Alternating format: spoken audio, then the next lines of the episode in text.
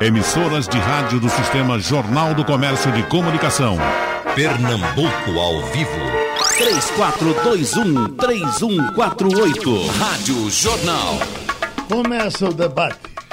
Deixa eu começar logo com o doutor Doralécio Lins e Silva, veterinário, especialista em tudo quanto é de bicho, em cima desse problema do aparecimento de cobra, porque desde que aquela cobra mordeu de Brasília, que todos os dias aparece na mídia, na mídia oficial, alguma coisa com, com cobra em São Paulo, cobra em todo canto. Agora mesmo tem aqui, ó, tatuador é preso com cobras e armas ilegais. Um tatuador foi preso em flagrante pela Polícia Militar, suspeito de tentar abusar sexualmente de uma cliente durante a sessão de tatuagem. O caso aconteceu no estúdio do suspeito localizado no bairro Copales, em Rondonópolis, no Mato Grosso.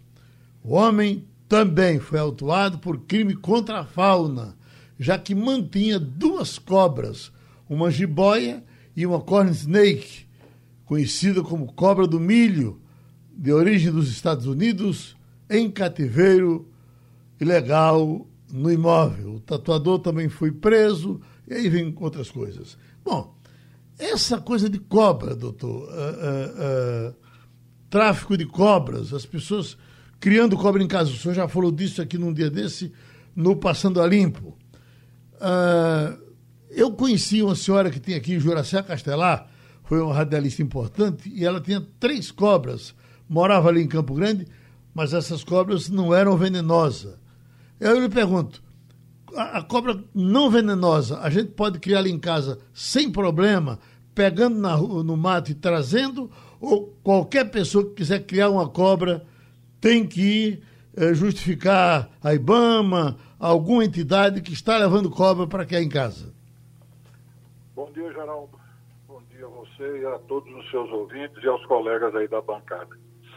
Bom, Geraldo, em relação à criação de serpente, você tem dois caminhos: ou criar comercialmente ou criar de forma para proteger, né? para ser um criador é, conservacionista. Ambas as maneiras você tem que se registrar a nível de IBAMA. Né? É, no caso da Coral Snake, é, por ser uma cobra americana, não é uma cobra indígena, é uma cobra exótica, você pode comprá-la de criadores autorizados.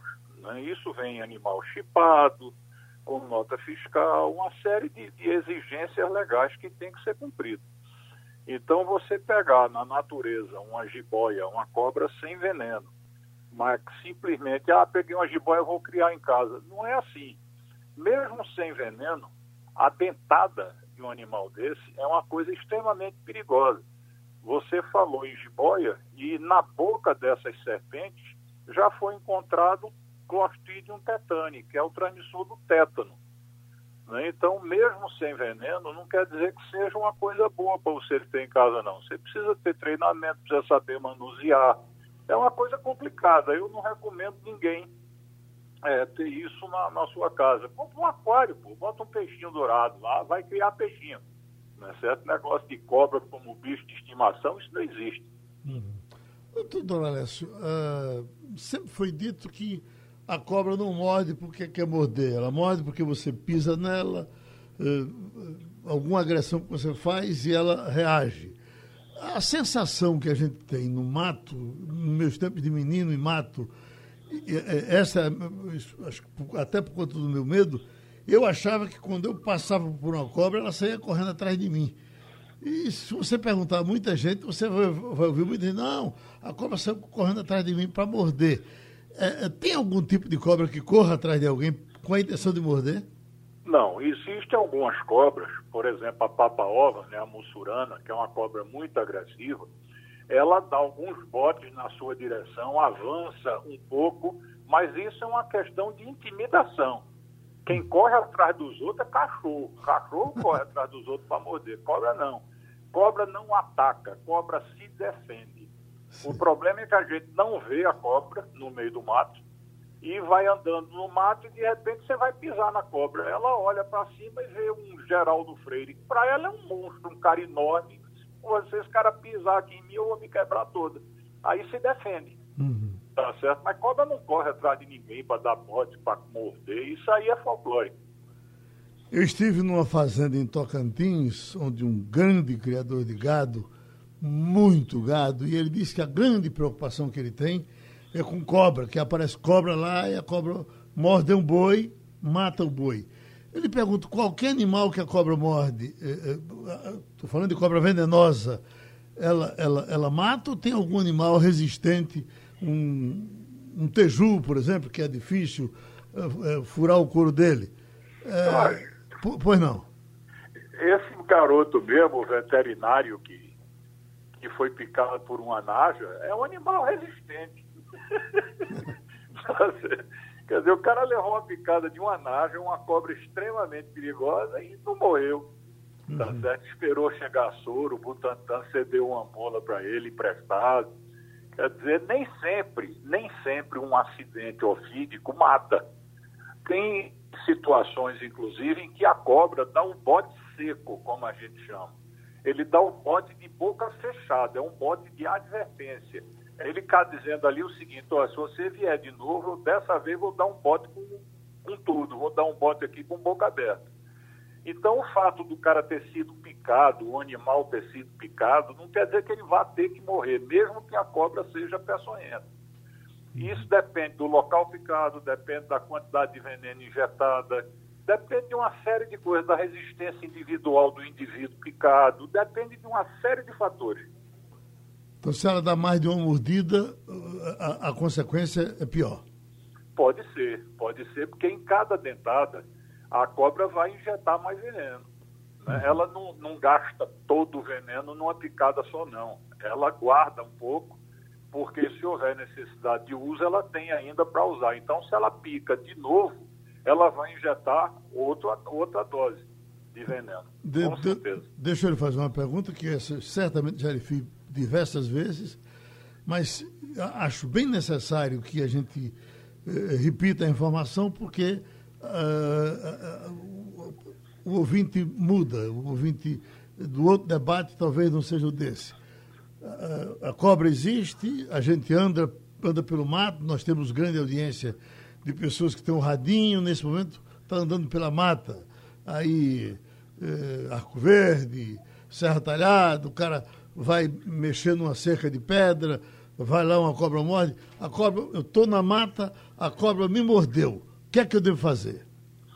Bom, se você tiver só, tá certo? O ideal é ir procurar um socorro o mais rapidamente possível, sem necessariamente estar tá correndo. Quanto mais você correr, quanto mais agonia você tiver, o seu coração vai bater mais rápido, ele vai acelerar e, consequentemente, esse veneno, se for injetado em você, vai circular mais vezes em menos tempo. Né? Ou seja, isso pode piorar. Agora, se você está com alguém, o ideal é deite, se deite, eleve o membro atingido pela picada. Se foi o pé, você levanta a perna. Nada de colocar garrote, pelo amor de Deus, nada de fazer amarra né? nada de amarrar o, o local picado para segurar o veneno ali. Se foi uma jararaca, por exemplo, o, o, veneno da jararaca, ele é um veneno que provoca necrose, né? Ele é vasculotóxico, então ele pode comer literalmente aquela, aquela área toda que você prendeu ele ali. Ele vai necrosar tudo, pode provocar inclusive uma gangrena. Né? Então, se está com alguém, manda esse alguém procurar socorro você fica ali deitadinho, sossegado, a pessoa volta com o carro, lhe coloca dentro e leva para um hospital onde você possa tomar soro. No caso de Arco Verde, que foi o exemplo que você deu, né, ele tem na região um hospital regional, é a sexta regional de saúde, que é lá em Arco Verde. Lá tem soro disponível para esse tipo de acidente. Alguém já me disse, não sei se isso é válido, que a cobra uma mordida, por exemplo, no braço, se a cobra me morde no braço e eu estou com a faca, eu dou um talho em cima do lugar onde ela mordeu para espremer o sangue, porque tirando aquele sangue, eu estou tirando parte do veneno. Faz sentido? Nenhum.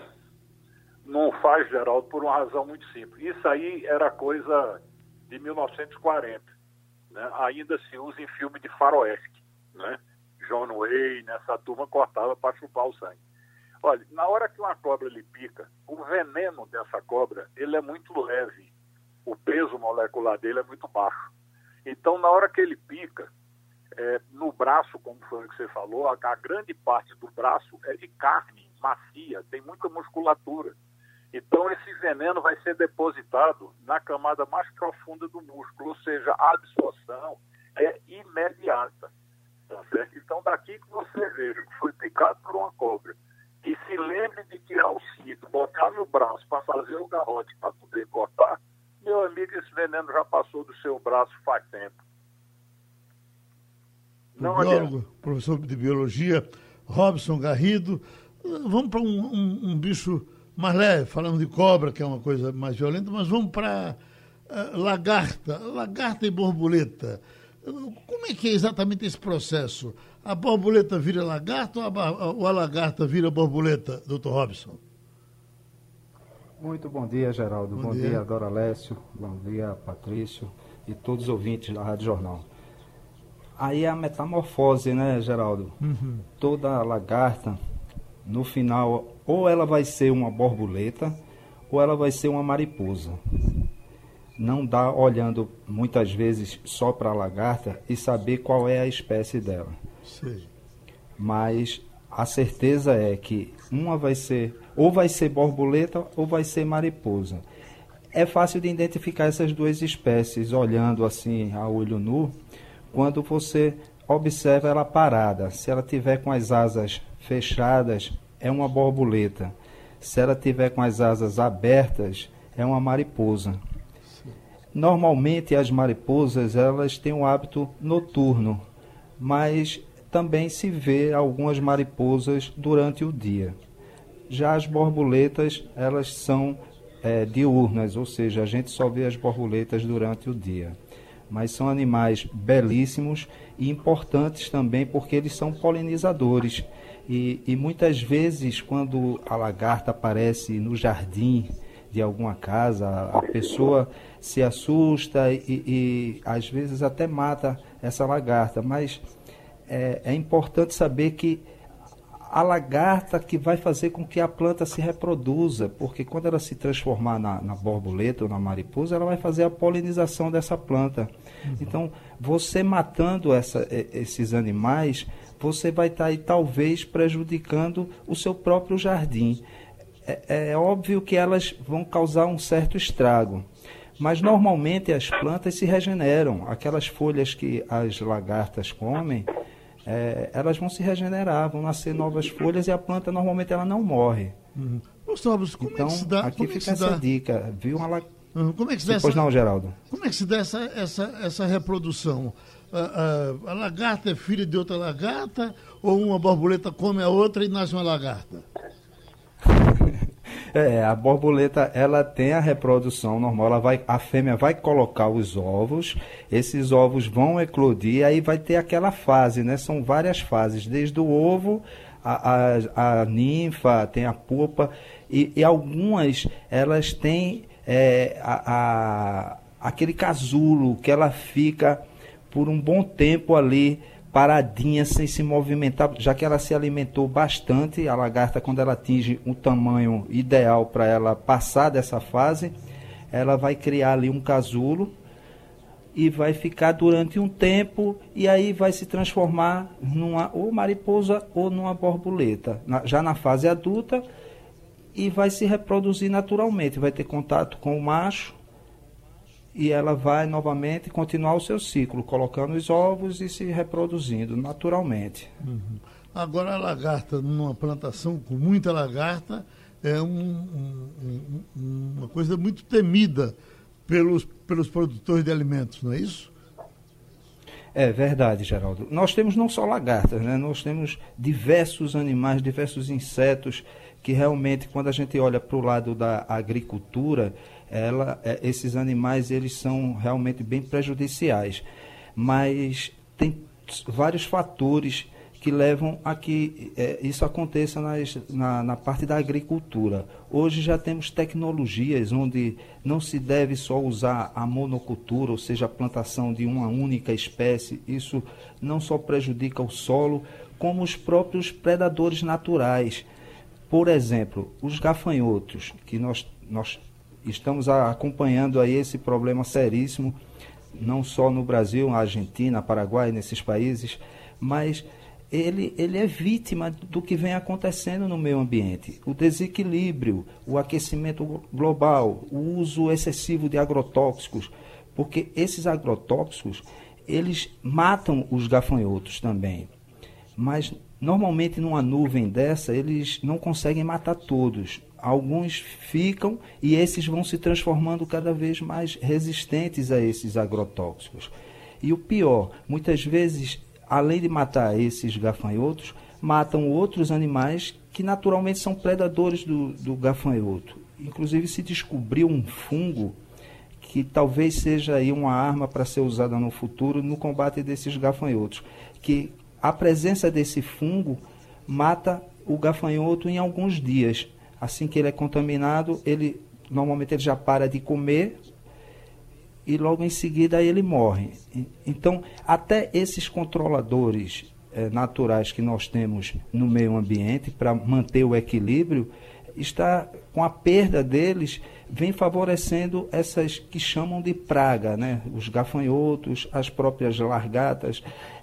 A lagarta ela vai trazer prejuízo porque ela vai comer tudo também da mesma forma que o gafanhoto, mas quando eles estão no ambiente natural, eles não causam problema. Inclusive o gafanhoto é um animal que ele tem o hábito é solitário, não é um animal que vive normalmente em grupo, como está acontecendo com essas nuvens.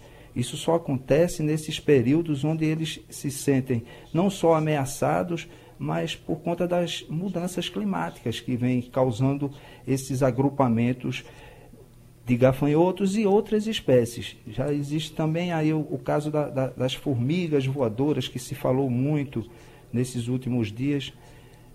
Mas também, Geraldo, é um, uma situação normal. De, os animais eles estão ali no período de acasalamento e eles saem para o, o voo nupcial e muitas vezes as, as pessoas estão relacionando esses fenômenos à, à pandemia, porque as pessoas não estavam nas ruas e os animais estão aparecendo. Não, isso é uma coisa que acontece há muito tempo e provavelmente a, essas populações, não só de gafanhotos como de formigas, elas vão ficando cada vez maiores. E, e se não houver um controle ambiental, um equilíbrio tanto da parte da agricultura, da preservação da, da, dos nossos biomas, se não houver isso, vai chegar um momento que vai ser difícil controlar. Podemos estar agora com mais outra situação que é a perda de abelhas. Se diminui a população de abelha, diminui a, a, a produção na agricultura, que 80% da alimentação é responsabilidade das abelhas. Esse, esse número altíssimo de agrotóxicos que vem sendo usado nesses últimos 18 meses já passou de 650 novos agrotóxicos, isso vem trazendo não só problema às abelhas, como praticamente todos os polinizadores. Okay. E a ameaça é grande, principalmente para elas, que são sensíveis e já temos relatos aí de, de números, centenas de milhares de abelhas que aparecem mortas e ainda não se sabe a causa real, só suspeitas e a gente imagina que seja realmente por conta do excesso de agrotóxicos. Doutor Israeli, falamos muito de gafanhoto nesses últimos dias, o medo do agricultor do sul do país, que o gafanhoto que está lá pela Argentina, pelo Uruguai, não venha atacar a nossa plantação aqui, seria um terror. Mas nós te... apareceu uma matéria importante sobre formiga. Nos meus tempos de sertão, a grande preocupação com do, do agricultor era a formiga de roça. Essa formiga eh, vermelha ou marrom que ataca a roça e ela, quando vai na, na macaxeira, na mandioca. É um, um terror, tem que partir para venenos fortes para combater essas formigas. Aí eu lhe pergunto, as formigas mais preocupantes, mais ofensivas, são essas que eu conheço como formiga de roça, que o senhor talvez ou certamente terá outro nome para ela? Bom, bom, dia, Geraldo, e sua equipe, aos ouvintes da Rádio Jornal. Um abraço para os debatadores e saúde para todos. Olha, Geraldo, realmente na agricultura, a formiga de roça é, é um problema sério. Agora, a formiga de roça, você tem que se lembrar que é a tanajura. Sim. Ela, na época da reprodução, ela alça aquele voo, se acasala e faz ninhos no solo. Agora, dá trabalho, pra, porque são, tem muita espécie de formiga de roça que faz o combate na, na agricultura.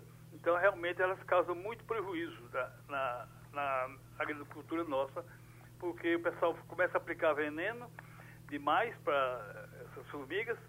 É, nós temos iscas que levam pelo solo também, ela leva para dentro do ninho, né, da, da, casa delas, onde ela faz um fungo que ela se alimenta do fungo. Esse veneno ele entra na composição do fungo e as formigas comem e morrem, não é? Então, mas eles poluem também. E tem pessoas que botam inseticida em pó, tem gente que pulveriza para formiga, é, uma série de coisas que fazem que é, combina, termina é, evitando o problema da, do combate correto e do desequilíbrio ecológico, como foi falado aí, né? e os grandes prejuízos para a agricultura. Agora, sobre o gafanhoto, eu queria fazer mais alguns detalhes aqui, dar mais informação. Por exemplo, a questão do doutor Garrido falou do, do desequilíbrio. Tem o desmatamento. Agora, a monocultura, a planta fica mais ou menos na mesma altura. Então, ela elimina a, a, os obstáculos das plantas nativas que têm alturas diferentes. O gafanhoto é um polífago, ele come 400 espécies de planta. Então, ele vem realmente é, é, com muita fome. E outra coisa importantíssima que tem que falar sobre o gafanhoto, que está na moda, é que ele deve ser combatido quando, antes dele criar a asa. Porque eles criam asa né, para reprodução e também eles têm medo, porque quando há escassez de alimentos, eles, eles entram em, em, um comendo o outro, né? Então, uhum. eles voam para evitar isso. E a, a, temperatura alta favorece a reprodução. Quando ele está a menos de 15 graus, eles evitam voar, então eles não se locomovem. Um, um, já foi constatado é, é, nuvem de gafanhotos aí, pra você ter uma ideia, um, um, um quilômetro quadrado de gafanhotos, de nuvem, tem 40 milhões de gafanhotos e comem por dia o equivalente a 2 mil vacas. Então, realmente é um problema. E a aplicação de produtos errados mata os predadores naturais, anfíbios, répteis, as aves, e esse desequilíbrio que dá esse problema. Não é? Nós temos aqui um, um foi criado no, no, Paraná, se não me engano, um, um inseticida biológico não é? que é, é Belveria passiana e ele tem um metalísio, que é do grupo de, é, é entomopatogênico. É um, é um fungo que mata os insetos. E a aplicação desses produtos também mata esses fungos e dá problema do desequilíbrio ecológico. Né? E quando eles botam esses produtos organofosforados, é, piretroides, eles matam também tudo que é de predador natural. E especificamente as abelhas. Né? Então, tudo isso aí é ruim. E a formiga também dá prejuízo e tem que ser combatida. Agora, a formiga de roça, se ela não tem a roça para comer, ela, ela come outra coisa, como madeira, pode prejudicar uma casa? Não, ela tem que comer a folha, Geraldo, porque ela, ela leva a folha para uma câmara que ela tem, onde faz o fungo. Uhum. Então ela não vai comer madeira, ela só come folha. Mas não se preocupe não que não vai faltar comida para a formiga que ela faz a seleção natural. Se não tiver um, um, uma planta aqui que ela não come, não tiver na Madalena, ela vai para pro Bongi, mas ela acha, fique tranquilo que ela acha. A natureza é pródiga e não deixa ela com fome. Ela não vai mudar o hábito alimentar se não houver ali perto. Ele vai, ela procura no outro canto. Essa formiga que no interior a gente conhece como formiga preta, e essa dá em, residências eh, normais, ela, ela, não faz aquele ninho interessante como faz a formiga de roça, eh, o formigueiro. Não me lembro de ter visto um, como é que, que onde habita essa formiguinha preta que gosta de, com, de comer açúcar. Eh, qual é o mal que essa formiga faz? Bom, a formiga ela pode carregar bactéria nas patas e fazer contaminação dos alimentos. Sei. Não é? Ela, porque ela, a formiga ela anda por todo canto. Se você tiver um cesto com curativo, é, com algum descarte de, de feridas, alguma coisa, ela passa ali e vai no alimento e contamina. Então a gente tem que realmente fazer o combate. Agora existe uma formiga que dá muito, pode dar em casa no jardim, que é a formiga chamada formiga lava-pé é uma que ela é, a, a, a pessoa dela, o, o, aço que ela solta, é muito, dói muito, é muito agressivo.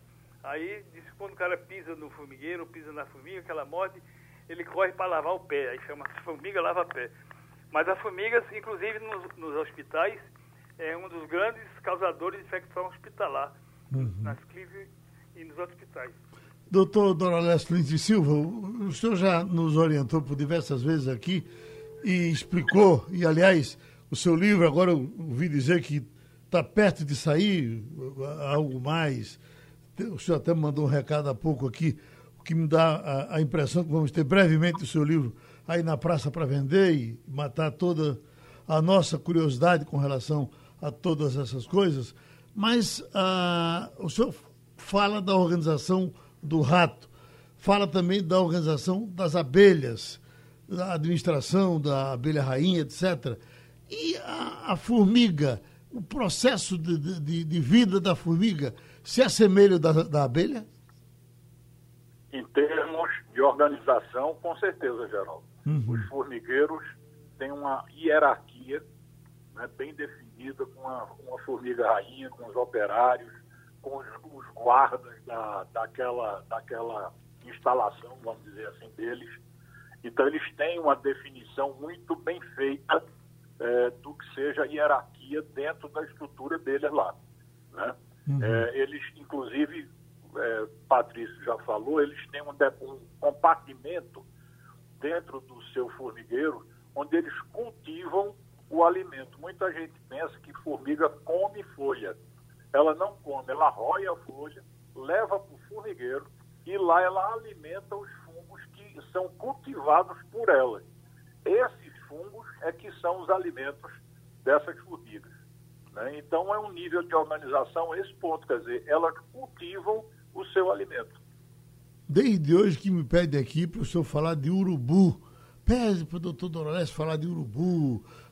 Senhor, o urubu só come carniça, se der filé ele não quer. Qual é a situação do urubu, doutor Dorales? É, o urubu só come carniça porque ninguém dá filé para ele. Uhum. Né? Ele é urubu, Geraldo, não é burro. Né? não é verdade?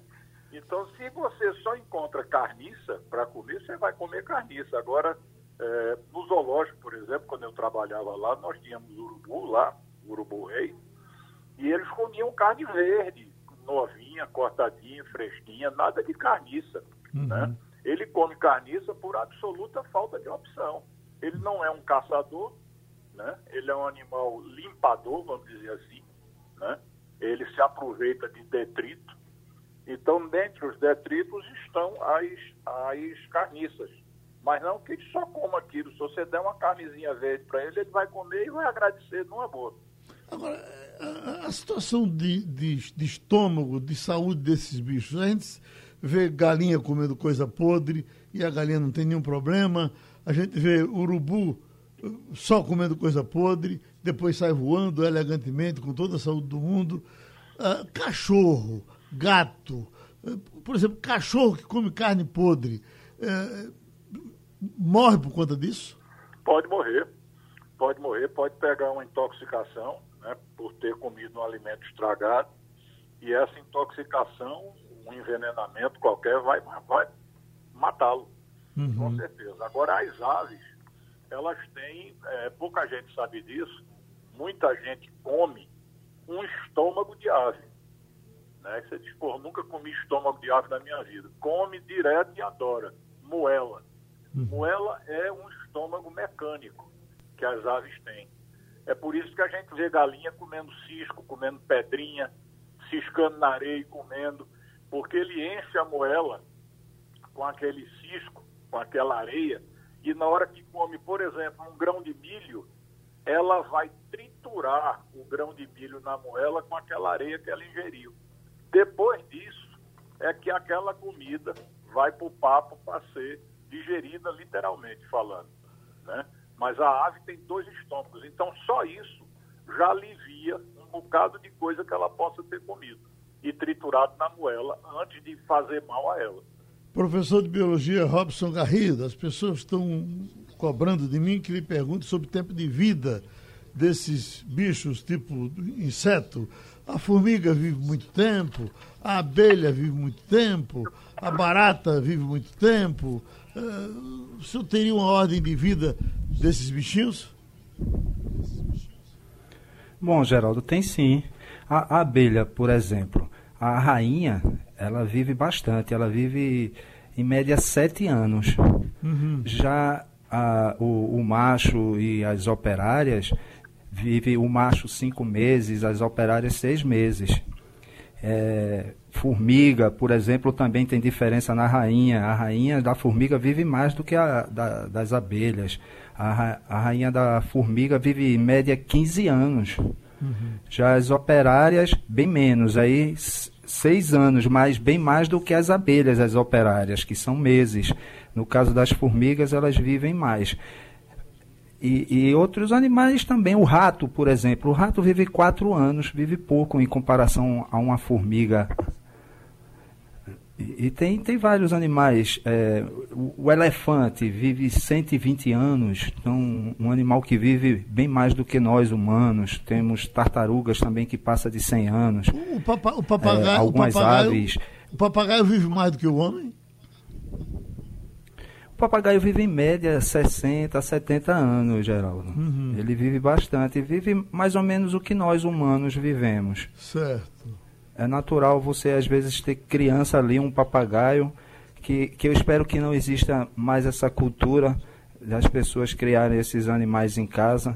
Inclusive, para mim, o, os únicos animais domésticos são os gatos e os cães nenhum outro animal você vai conseguir é, ter essa interação, ter é, essa, apesar que muita gente associa ao papagaio por ele falar, é um animal que está ali feliz, tá, tá, não é esse animal, infelizmente quando ele é de cativeiro fica muito difícil devolvê-lo ao seu habitat, mas existem já trabalhos que estão recuperando alguns animais e devolvendo ao, ao seu, seu ambiente natural.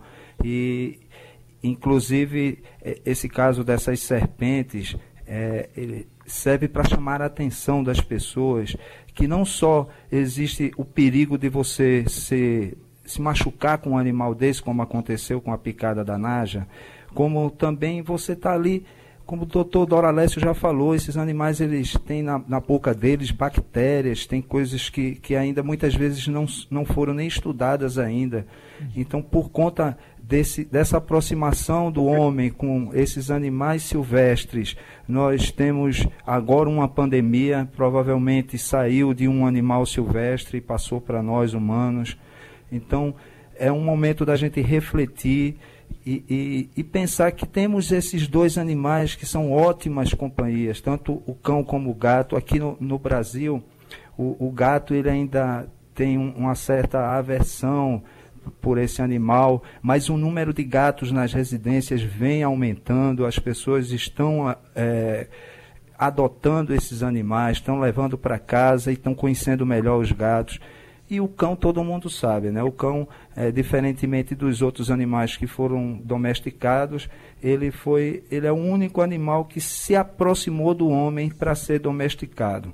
Ao contrário dos outros, o homem que trouxe para próximo dele para poder domesticá-lo ou para utilizar como trabalho ou como é, entretenimento, que felizmente também hoje isso estamos vendo muito pouco, mas ainda existem animais em, em circo, por incrível que pareça mas é, é, vale salientar a importância de cada animal, por exemplo, as formigas, né? quando você fala das formigas, aí muita gente acha que é um animal que só traz, traz um mal, como o doutor Patrício falou, eles têm realmente essas bactérias tal, mas qual a importância deles na natureza? Qual o propósito desses animais estarem aqui? Como a gente deve respeitar? As formigas elas servem para fertilizar solo, a, a aeração do solo melhora bastante onde tem formigas, é óbvio que a gente não vai querer uma quantidade muito grande, mas, por exemplo, essa, essa formiga que é conhecida como a formiga de roça, que é a fêmea a tanajura, é, é, esse animal, 99% das fêmeas que são fecundadas, elas não conseguem fazer uma nova colônia, ou seja, ela no meio do caminho ali, algum predador, que seja um animal, o próprio homem que se alimenta da, da, da tanajura, ele vai ali evitar uma superpopulação. Há um equilíbrio. Por, mas esses animais são necessários. E principalmente as abelhas. As Professor, abelhas a gente não precisa nem falar tanto, fala, porque fala, já, fala já um as pessoas já estão conscientes. Fala um pouquinho da barata. O que se diz é que a barata, nem a guerra acaba com ela.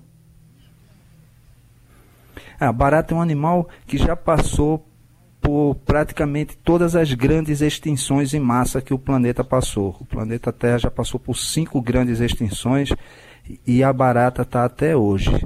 Ela tem sim um, uma resistência muito grande e um, uma condição incrível de adaptação, desde temperaturas altas como temperaturas baixas. Esse animal ele vem é, é, se perpetuando e por conta dessa sua a, adaptação a, a qualquer mudança que o planeta sofre. E ela, como eu já disse várias vezes, Geraldo, é um animal importantíssimo, porque ele, ela faz aquele papel talvez mais difícil daqueles animais que comem aquele material que está em decomposição. É claro que dentro das nossas casas a gente não quer ver barata, a gente não quer ver rato, mas é, matar um rato com aquele cola-rato, que, que inclusive essa semana eu acho que alguém comentou num programa na Rádio Jornal e, e, esqueceu só de comentar a crueldade que é com aquele animal nessa morte de um rato que fica preso a uma cola. Você se, se coloque no lugar dele, use ali a empatia. Imagine você ficar grudado em algum lugar, seus braços, suas pernas, você sem poder se movimentar, sem poder se coçar, se alimentar, beber água, nada e morrer ali, naquela situação. Imagina o nível de estresse desse animal. Doutor Israel, o povo está querendo que o senhor fale de traça. Aproveite e fale de cupim. Cupim e traça eh, vivem junto? Não, Geraldo, cupim é uma coisa, traça é outra, completamente. Uhum. Olha, a traça, né, ela gosta muito de papel e de roupa. Né? Então, o pessoal me pede muito fazer tratamento contra a traça mas eu evito de fazer porque a gente tem que pulverizar as paredes, né, rodapé, e fica um ambiente muito insalubre. Então, quando tem problema de taça, pessoal, meus concorrentes não gostam, mas eu mando fazer um tratamento com aspirador de pó. Passa o aspirador de pó, ou então com a vassoura, derruba tudo, varre o chão, põe num, numa vasilha com detergente, depois que tiver tudo morto, joga fora. Mesma coisa com a aranha, que a aranha, inclusive, come os insetos, que a muriçoca, né, que, é, é, que mordem a gente. Sim. Agora o cupim não. O cupim, aí ele, ele, ele danifica equipamentos eletrônicos, ele come pano, tudo à base de, de celulose. Pano, papel, cortiça, jornal, né? isopor, ele come tudo. Sim. Aí o cupim, ele, a gente tem que fazer um tratamento em todo o madeiramento do prédio, que for de portais, na porta não, porque a porta ela mexe, abre e fecha, e o cupim gosta de quietude. Você mexeu, ele não quer. Então, os portais, a esquadria de portas e janelas de madeira, os armários embutidos, os tacos, né, assoalhos do piso, é, forro, telhado, lambril, né, o que for de madeira na casa tem que tratar. Se não tratar, e o cara viaja, passa um mês, dois meses fora, quando ele chegar, se tiver cupim na região, ele pode ter uma surpresa muito grande com o cupim. Então tem que fazer o tratamento, porque inclusive as casas que tem cupim, é, ninguém quer usar. Ninguém quer. Se for vender uma casa e tiver é, cupim, o cara não.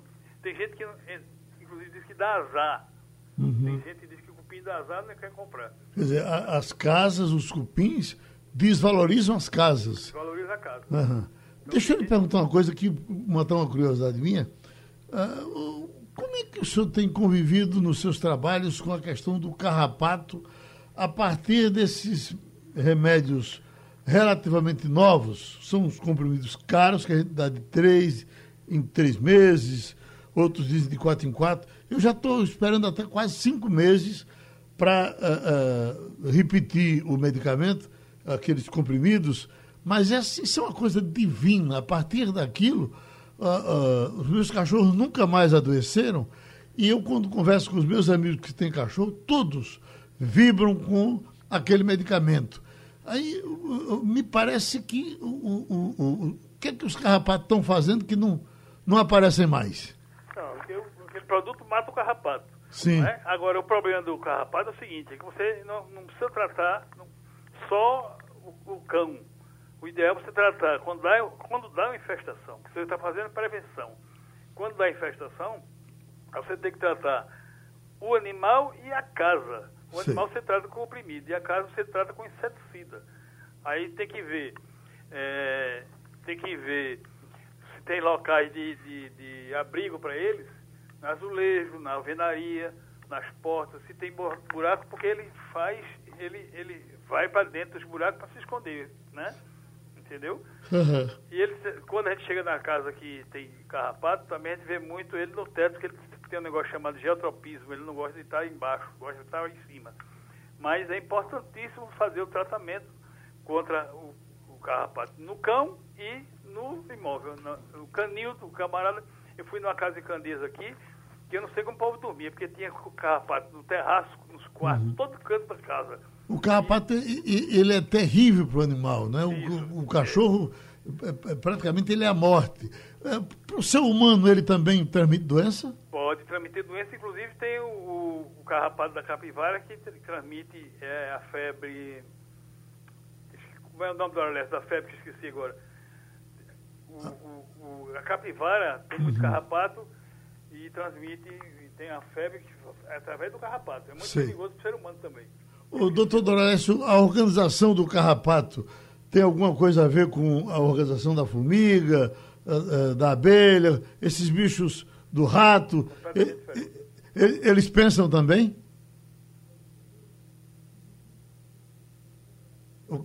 E o carrapato? É um carrapato mesmo. É o que, que, que ele faz? Ele não tem nenhum tipo de organização. Ah, não tem? E, e a doença que Patrício estava se referindo é a febre maculosa. A febre maculosa, né? Isso. Uhum. A, a, essa febre atinge o olho também? Tem uma tal de, de coisa, não sei o que, uma maculosa aí que pega no olho, que é, é, é um trabalho, é um, é um terror. Mas escute, o cachorro, quanto maior é o cachorro, menos ele vive. É assim, doutor Doralécio? É, Geraldo, é, existe essa relação, né? Raças pequenas vivem mais, raças grandes vivem bem menos. Eu, eu quando morava em aldeia, eu tinha um canil de fila, eu criava fila brasileiro, e a vida média desses animais, 10 anos, 11 anos, não passava muito disso, não. Eu criei Fox Terra inglês, ainda tem até hoje alguma cadela, e passou dos 14 anos, fácil. Certo. Uma passadinha agora pelo biólogo, uh, Dr. Robson Garrido. Qual foi o bicho que nós não falamos ainda para o senhor dar uma lapada nele aí e falar bem dele? De carrapato o senhor não fala bem, não, fala? Não, não. Carrapato, inclusive eu tenho um cachorro, paçoca, e a gente dá esse, esse medicamento, Geraldo, a cada três meses e realmente é, é muito bom o, o animal realmente para seu bem-estar é, é, terrível ver, você vê um animal empestado de carrapato ele se coçando não tem hora ele não consegue dormir e, e é difícil. Então melhorou bastante realmente com, com esses medicamentos. E eu não tenho como defender o, o, o carrapato. Né? Alguns é, é, indefensável, mas, mas quando a gente olha no, na, na, no habitat, do, esses, esses animais, muitas vezes, existem os pássaros que se alimentam desses carrapatos. É comum você ver em cima de uma vaca, de um boi, um pássaro que está ali, ele está se alimentando dos carrapatos. Então, se tivéssemos que dizer qual o propósito do, do carrapato, seria é, exclusivamente só alimentar outros animais, mas ele não traz nenhum outro outro bem para não só para os animais como para nós humanos. Deixa eu registrar. Eu, eu defendo praticamente todos, geral, todos os animais. Eu, uhum não tem como dizer um só, um único animal. Essas moscas, doutor, que agora está numa fase de mosca da gota serena, tem gente que bota um, um, uma, uma bolsa d'água para fazer medo da mosca, e o bicho e transmite doença também, né? É, a mosca. É, inclusive, o primeiro animal que se aproxima de um cadáver é a mosca. Ela vai lá e já coloca seus ovos e, e, pouco tempo depois esses ovos já vão eclodir, já vai aparecer aqueles que muita gente chama de tapuru, né? aquelas uhum. larvas que vão se alimentar daquela carne em decomposição. Mas essa estratégia de, de colocar um saco plástico com água, é, não existe nenhuma comprovação científica, né? mas uhum. em alguns lugares funciona, em outros não, interessante. Acredita-se que o que acontece ali naquele plástico é que ele serve como um grau. Quando você coloca o, o plástico e a luz do sol ali batendo, vai passar uma imagem maior. E talvez seja isso que quando a mosca se vê ali naquele plástico, ela vai crescer, vai ficar muito grande. Então deve assustar a mosca. Deve ser é, é, é isso que funciona nessa estratégia. Eu quero registrar que, nesse momento, parece que eh, Bolsonaro está na Bahia, né? E os, os telões estão mostrando ali alguns encontros, gente para danado, eh, mas aglomerações importantes que as pessoas estão fazendo nessa visita de Bolsonaro, Piauí e Bahia. O Sindiosp, Sindicato dos Hospitais de Pernambuco, Uh, que, é que diz aqui? Aproveitamos para contribuir com a doação de cadeira de roda. Está aqui 100, 200, 300, 400. Muito obrigado ao doutor Trigueiro, aos amigos do sindicato que fizeram a doação de mais uma cadeira de rodas e o destino será as pessoas carentes que certamente estarão recebendo. Muito obrigado aos amigos que fizeram o debate. Sugestão ou comentário sobre o programa que você acaba de ouvir, envie para o e-mail ouvinte@radiojornal.com.br ou para o endereço Rua do Lima 250, Santo Amaro, Recife, Pernambuco.